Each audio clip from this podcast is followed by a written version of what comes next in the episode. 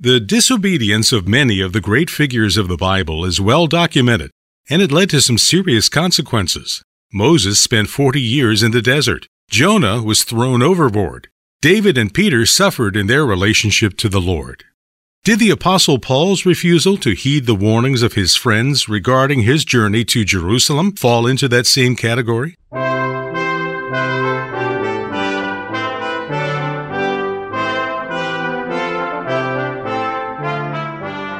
Welcome to the Bible Study Hour, a radio and internet broadcast with Dr. James Boice, preparing you to think and act biblically.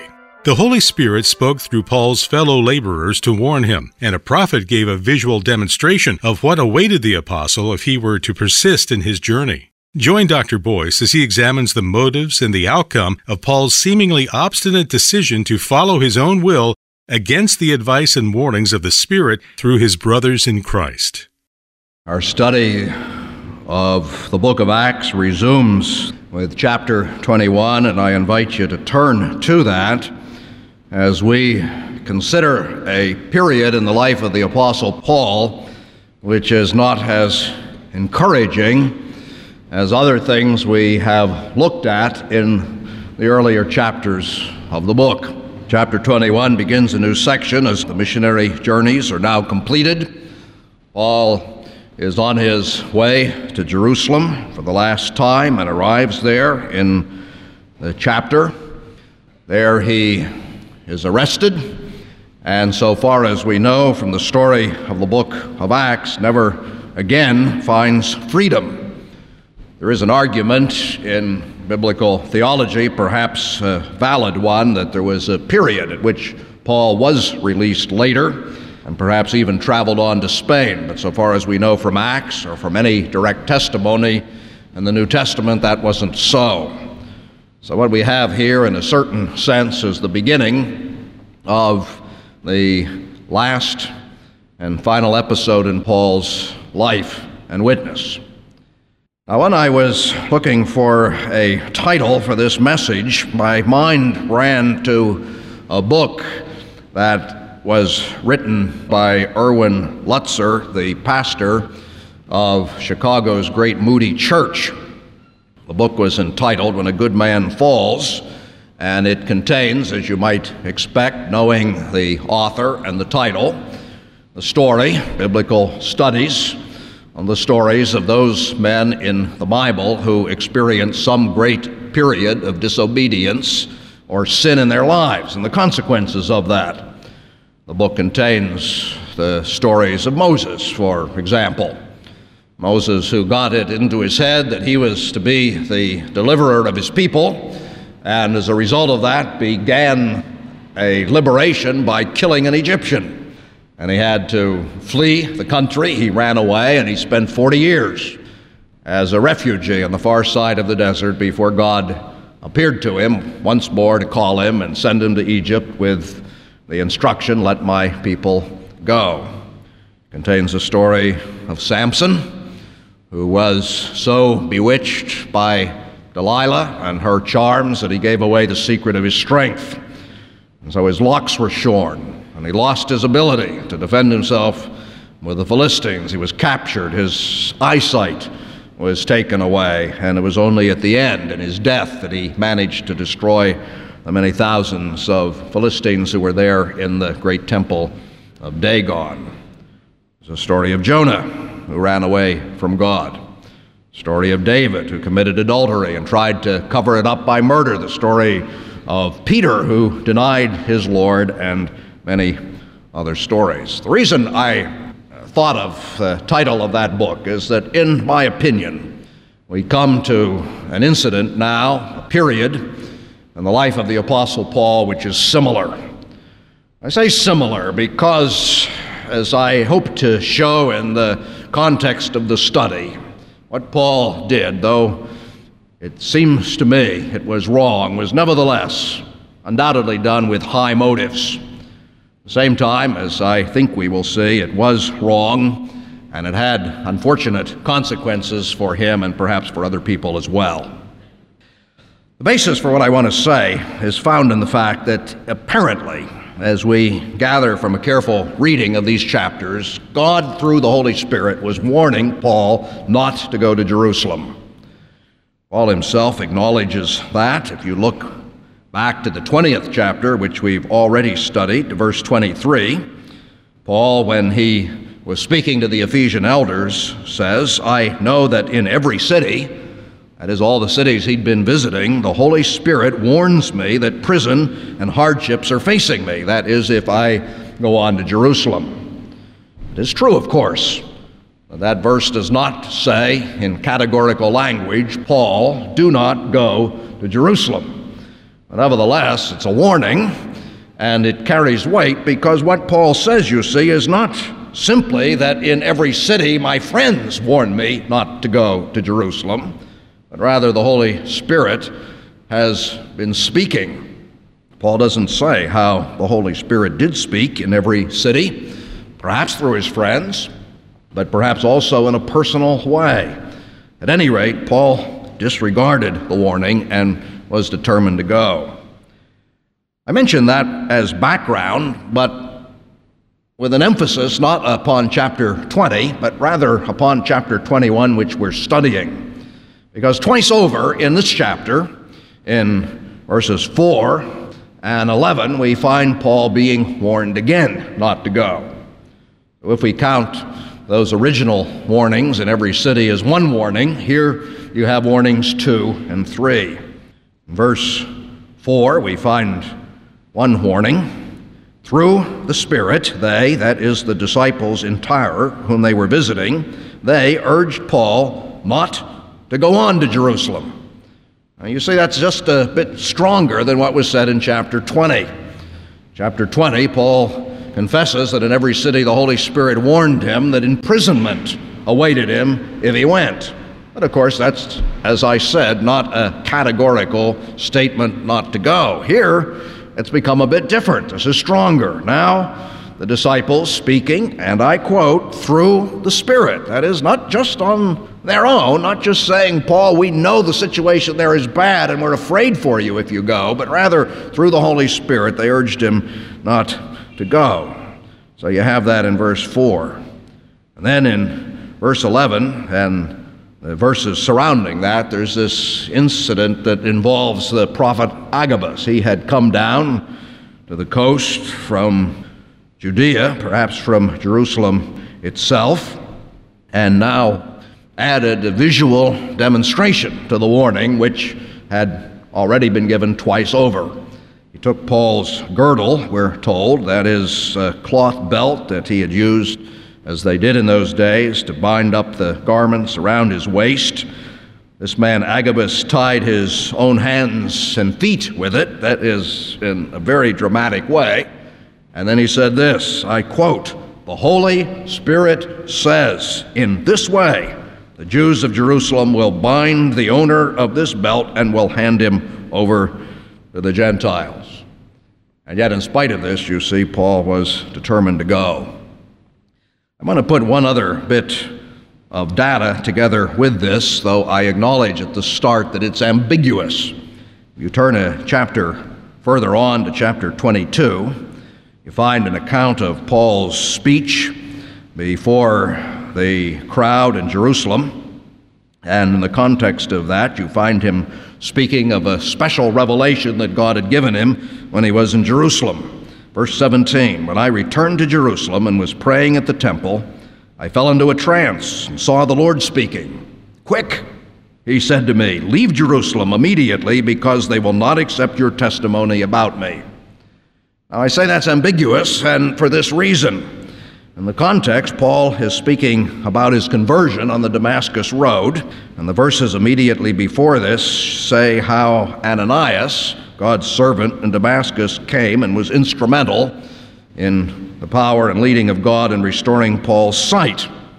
It's after this that he says, When I returned to Jerusalem. Now, we do know that after Paul had been in Damascus, there was a brief visit when he went to Jerusalem that was before this. And in the flow of events, it may well be that this is what he's speaking of. In other words, something years before. He said, I was in Damascus, I was converted there, I came to Jerusalem, and while I was in Jerusalem, the Holy Spirit said, The Lord Himself spoke. I had a vision and said, Leave Jerusalem quickly and go to the Gentiles. That may be. On the other hand, when we look back to the account of that that we find in Acts, we don't find anything that suggests that. And it is possible that what Paul is acknowledging here is that on this visit to Jerusalem, when he had been there, the Lord had spoken to him to tell him to go. I say again, that is ambiguous, but whether or not this incident refers to something that happened in Jerusalem on this occasion, it does set a pattern for the things that are occurring now. If not now, at least earlier, the Lord Himself had told Paul not to linger in Jerusalem, but rather to go to the Gentiles because that was the mission field to which God had called him. And yet, it would seem, in spite of this, Paul continued to have this yearning for Jerusalem. He wanted to go back. And here at the end, in spite of the many warnings that he's receiving, he is determined to go up and do the things that we will see as we continue the study. I think this is a case of Paul being out of the will of God, determining to do what he wants to do in opposition to God's leading. Now, I do want to say several things in defense of Paul, because this is something that should not be gotten out of proportion. First of all, if this is what Paul is doing, well, then, in the most pejorative sense, it is at worst simply an exercise of a very strong, obstinate, and determined personality. We use those words as if that's extremely bad today, but we have to remember that if Paul had not had that kind of a personality, he wouldn't have been the kind of missionary he was. It takes more than Caspar Milquetoast to go out and evangelize the Roman world. Paul was a great man, a man of great courage and determination. And when things got tough, he did just what our little saying says the tough get going, and that is what he did.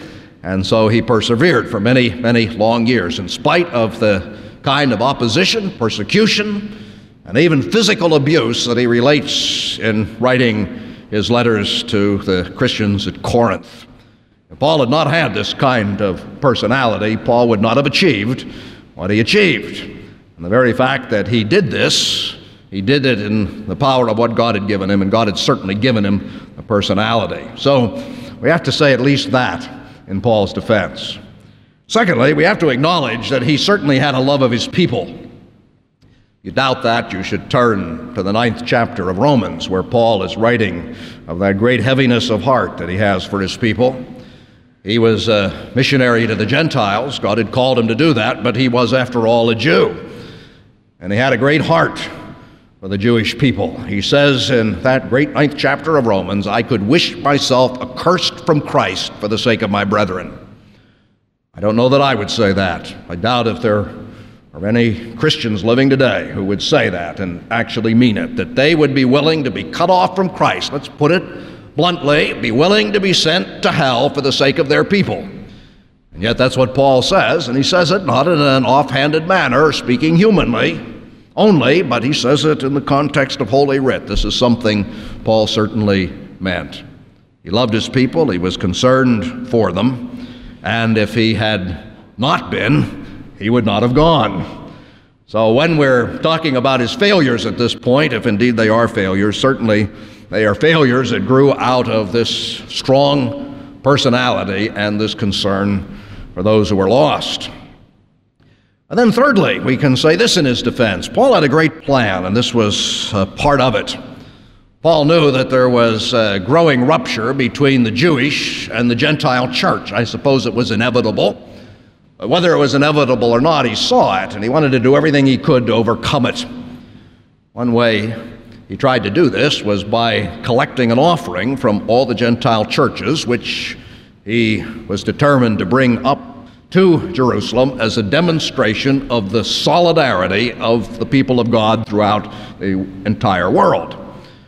Now, it's interesting that in the context of the book of Acts, Luke says very little about the offering. matter of fact, it is really not mentioned, save in the 24th chapter, in the context of a speech that Paul is giving before Felix. There, in the 17th verse, he mentions his intention. After an absence of several years, he said, I came to Jerusalem to bring my people gifts for the poor and to present offerings. We don't learn much about this offering from the book of Acts.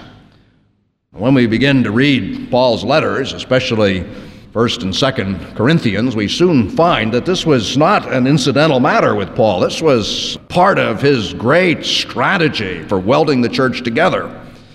In 1 Corinthians, the 16th chapter, the opening verses of that chapter, he gives instructions as to how this offering is to be collected. And in 2 Corinthians, written later, because apparently the offering wasn't going real well, at least in the church of Corinth, he reiterates what it is that he has in mind. And he goes on there at some length, not only throughout the eighth chapter, interrupting it a little bit, but throughout chapter 9 as well. I suspect just a bit as I read that that the matter may have been getting a little bit out of hand. Certainly, Paul gives a lot of valuable instruction about how we're to give of our substance to the Lord's work, and I've often referred to these verses in stewardship sermons. But one wonders as you read it whether or not the tone is right. Isn't Paul being just a little peremptory? as he addresses these Christians? Isn't he ordering them about in something which should, by all definition, be voluntary? I don't know, maybe reading a bit into it, but I even suspect that the silence Luke, the historian, exercises as he writes about this in Acts may give testimony to the fact that, in Luke's opinion, the thing had perhaps gotten a little bit out of proportion. At any rate, Paul's intention was good. He wanted to bring up this great gift of money from the Gentile churches to say to the Jews at Jerusalem, Look how much the Gentiles love you. And yet, as we're going to see, that had very little bearing on what happened. Let me say one other thing. When they're warning Paul in chapter 21 that he shouldn't go, Paul says, verse 13, Why are you weeping and breaking my heart? I am ready not only to be bound, but also to die in Jerusalem for the name of the Lord Jesus. I think we need to say when we're speaking in Paul's defense that this was true. Paul literally was willing to be bound and even to die for the sake of Christ. And indeed he did. In the end, he was martyred, killed in Rome, as we know from tradition. But you see, I ask the question is that the point? True enough, Paul was willing to die for Jesus, but is that the issue in the matter of this journey to Jerusalem? Was Jesus asking Paul to die for him? Or was he, in fact, instructing him not to go to Jerusalem? You see, sometimes we can cover up disobedience in our lives or willfulness by taking a high spiritual road. We can say, and we do it sometimes, don't we? Well, you know, I'm willing to do anything for Jesus. And sometimes what we mean by that is, but I want to do what I want to do. At any rate, as I read this story, it seems to me that this is what's happening. Now, someone probably will say at that point, now, what's the big deal? What difference does it make, after all, that Paul should go up to Jerusalem? Even if he is out of the will of God, certainly many of us do similar things. What does it matter? Why didn't God just say, well, all right, let him do it, and then we'll get back on track later? Well, we find out why as we read on in the story. We find that Paul's journey to Jerusalem on this occasion led to a great problem. And the problem I'm referring to is not the problem of his arrest and imprisonment, from which he wasn't released, again, at least in the context of this book, but to something that was almost a terrible compromise of the Christian gospel. Understand it. We have to understand something about the nature of this church in Jerusalem. It was composed largely of Jews, and these were Jews that had come out of Judaism with all of the traditions of their fathers. They wanted to maintain all of their Jewishness while at the same time being Christians. Now, there's a sense in which that can be done.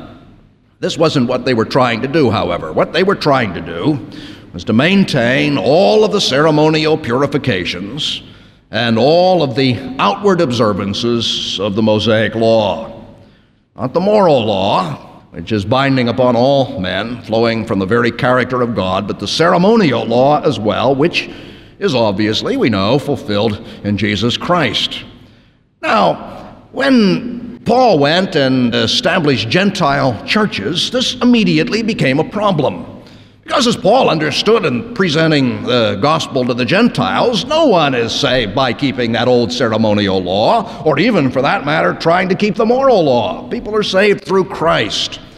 When the matter of keeping the law became an issue in the church, the Apostle Paul, the great defender of the freedom of the Gentiles, argued again forcefully and rightly that Christians are not to be brought under the power of the law. That is something that the Jews themselves could not keep, and Christians are delivered from that in Christ. Not saying, of course, that Christians are not to keep the moral law. We are, but not that ceremonial law. The kind of law that was expressed in the rite of circumcision, that was the issue of the day, but in all of the purifications and the feast days and all of that as well. Now, this church in Jerusalem was in a difficult position. It was composed of Jews, it was living in a Jewish culture, and yet it was supposed to be Christian. What they were trying to do, as we read it, is live on a tightrope with one foot, as it were, in both camps. When Paul was in Galatia, and he had trouble there with the legalizers. It was from Jerusalem, from the Jerusalem church, that the legalizers came. Paul had to fight them down.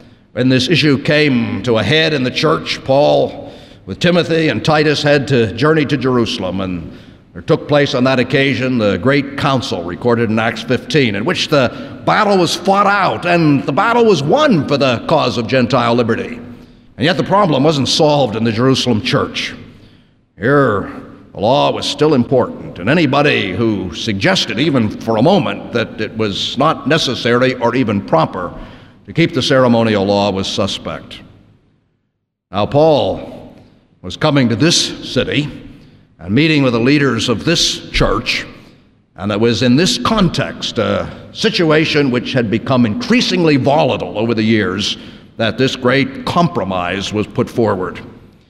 What we read is that the leaders of this church came to him and said something like this Paul, we know that you're right.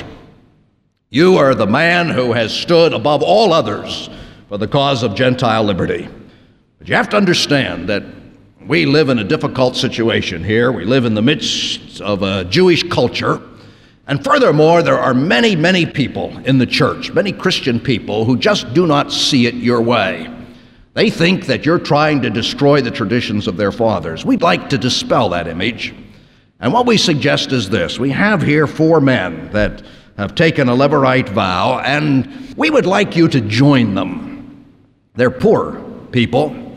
They're not able to pay for the final sacrifice that is part of this rite, and we'd like you to take on the cost of that, go through the days of purification, and then at the end of it, join with them as this sacrificial offering for sin is made in the temple area. This was what we would call ecclesiastical politics, quite simply. It was a compromise. On an earlier occasion, if something like this had been suggested to Paul, we would have expected Paul to react indignantly as he did in Antioch when Peter came and compromised by moving away from the Gentiles at meal times in order to sit only with the Jews and eat kosher food. And yet, this was far, far worse. Peter was caught in a hypocritical position this was worse than hypocrisy, though it was that too. This was a compromise of the very gospel. The Apostle Paul, the great writer of the New Testament books, who had said, You must believe that Jesus Christ has fulfilled the law and our salvation is in him, was now about to go up to the Jewish temple in the presence of the very priests who had crucified the Lord and there participate with others in a sacrifice of an animal that was meant to take away sin. That is, turning his back on the sufficiency of the sacrifice of Christ. Oh, I know as Paul made his way up to Jerusalem on this last journey that he wasn't thinking of these things. Paul didn't know that when he got there, this compromise was going to be suggested to him. That's why God had been warning him not to go, for that reason primarily. But you see, he was persisting in his own way. And so, when the great test came, he wasn't really able to stand against it. It's always that way when we're out of the will of God and going our own way. We hear the temptation and we don't even understand it as a temptation. We say, well, there's something to be said for that. Maybe that's what I should do. And so the stand that we should take is undermined, and the gospel that we should defend is eroded. It's interesting, you know, to see how God dealt with this. If you read this carefully, you'll find that there were these seven days of purification, and that it was at the end of the days of purification that the offering, that is, a sacrifice, was to be made. Then you read verse 27 when the seven days were nearly over, the Jews who had come from Asia saw Paul at the temple. They stirred up the crowd. There was a riot, and Paul was arrested. God is the God of circumstances. And so God was certainly active in these circumstances, and it was God's way of saying, This is the point beyond which I will not let my disobedient servant go. Paul may have been willing to compromise, but God was not going to allow Paul to go up to the temple and have a sacrifice, a blood sacrifice, an animal made for him and for his sins when Jesus was the one who had taken away his sin, and Paul was saved by that faith. So the riot came. Paul was arrested, placed in the authority of the Romans, and eventually transported to the capital. Well, that's what happened. Yet I do want to say this, you know, in spite of the fact that this is what we would at least have to call a low point in the life of the Apostle Paul, one that is reflected quite often in our own lives too, it nevertheless did not end Paul's usefulness. Some people have pointed out, and I think quite rightly, that if Paul had not been arrested, he would not have had the opportunities that he did have to testify to the grace of Jesus Christ. From this point on, from the point of his arrest, we find Paul testifying in one exalted setting after another. First, in chapter 23, to the Sanhedrin. Sanhedrin wouldn't have heard him unless he had been in this situation, but they did. He gave a testimony before these leaders of his nation. Secondly, before Felix, the king, in chapter 24. Thirdly, before King Festus in chapter 25. Fourth, before King Agrippa in chapter 26. And finally, the very end of the letter, after chapter 27, that describes the ship journey to Rome and the wreck, we find Paul in the care of the Roman guard, the imperial guard in the capital, and there he's testifying to these soldiers, which, as we know from his writing to the Philippians, eventually caused the gospel to spread throughout the entire palace. In those days, some of the royal family actually came to know Christ and become Christians. So there was great opportunity. And there was this too. You look at the 23rd chapter, verse 11, you find that in spite of all that's happened, there was another vision one night in which the Lord Himself stood near Paul and said, and I quote, Take courage. As you've testified about me in Jerusalem, so you must also testify in Rome. I love that because, you see, in spite of the disobedience of Paul and his willfulness, the Lord, as it were, is not bringing this up to his face to flaunt it at him here on this occasion.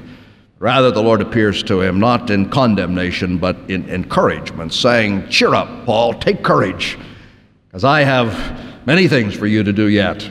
The time is coming when you'll testify for me, even in Rome. And that takes me back to those other biblical characters I mentioned at the start of the message that are dealt with in the book from which I got the title. Those characters like Moses and Samson, Jonah, David, Peter, and many, many others. It is an interesting thing, isn't it, that when you read their stories, you find that in spite of their sin and failures, in some cases, indeed in all of those cases, sins and failures that were far greater and much more extensive than those of the Apostle Paul, the fact that they sinned did not end their usefulness, but rather God worked in them once again to bless not only them, but those to whom they ministered. Moses certainly paid a price For his mistake, he spent 40 years in the desert as an alien.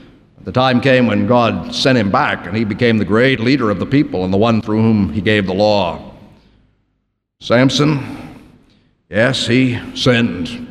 But the end of his story is a note of triumph. We're told as we read that in the book of the Judges. He killed more of the enemies of Israel in his death than he had killed even in his lifetime. Jonah, Jonah ran away from the Lord, but the word of the Lord came to Jonah a second time and said to him, Go to Nineveh, that great city, and preach the message that I bid thee. And Jonah went, and revival followed. So with David, David repented, and he had many more useful years. And Peter, though he denied the Lord, became, in the power of the Holy Spirit, led by Christ, a great, great witness. Indeed, the apostle to the Jews, even as Paul was the apostle to the Gentiles. I say that because you and I fall, we sin, we're willful, as all these biblical characters seem to have been. And we should take encouragement from their stories. The fact that we have sinned doesn't mean that we have eliminated our chance for usefulness in Christ's service. Rather, it gives an opportunity for Him to display His great grace. And where we deal with others who have been entrapped in sin or who have failed for one reason or another, we're to approach them not in a spirit of superiority because we're not superior, not in any way, but in a spirit of humility and helpfulness in order to strengthen them. The Apostle Paul himself wrote about that to the Galatians at the very beginning of chapter 6. He said, You know, when a brother is overtaken in a sin, it should be your duty to restore such a one. Not condemn him, but restore him, considering yourself, says Paul, lest you also be tempted. All that really says is that in this business of living the Christian life, we need one another. There are times, any given time indeed, when one is strong and another is weak, when one is off the path but another is on it. That's when we need each other because as the Holy Spirit works through us, each one, we are built up as the body of Christ to be more like Him and to serve Him increasingly well. I trust that God will do that with us and might bless us now and in the days ahead as he blessed Paul. Let us pray. Our Father, we thank you even for these stories which tell, as they do, quite frankly, of the failures of your people. We thank you because though they fail, you fail not with us. Although we are faithless, you are faithful, and you keep us and lead us and are able abundantly to forgive and restore. So, Father, grant that we might learn from that and become men and women who operate that way with one another.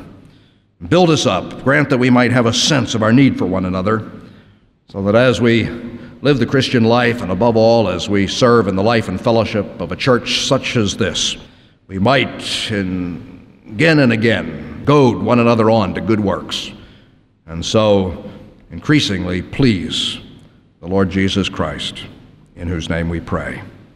Amen and amen.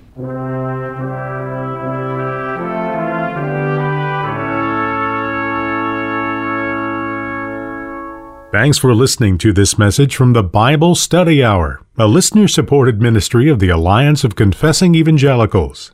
The Alliance is a coalition of believers that hold to the historic creeds and confessions of the Reformed faith and who proclaim biblical doctrine in order to foster a Reformed awakening in today's church. To learn more about the Alliance, select the appropriate link at thebiblestudyhour.org.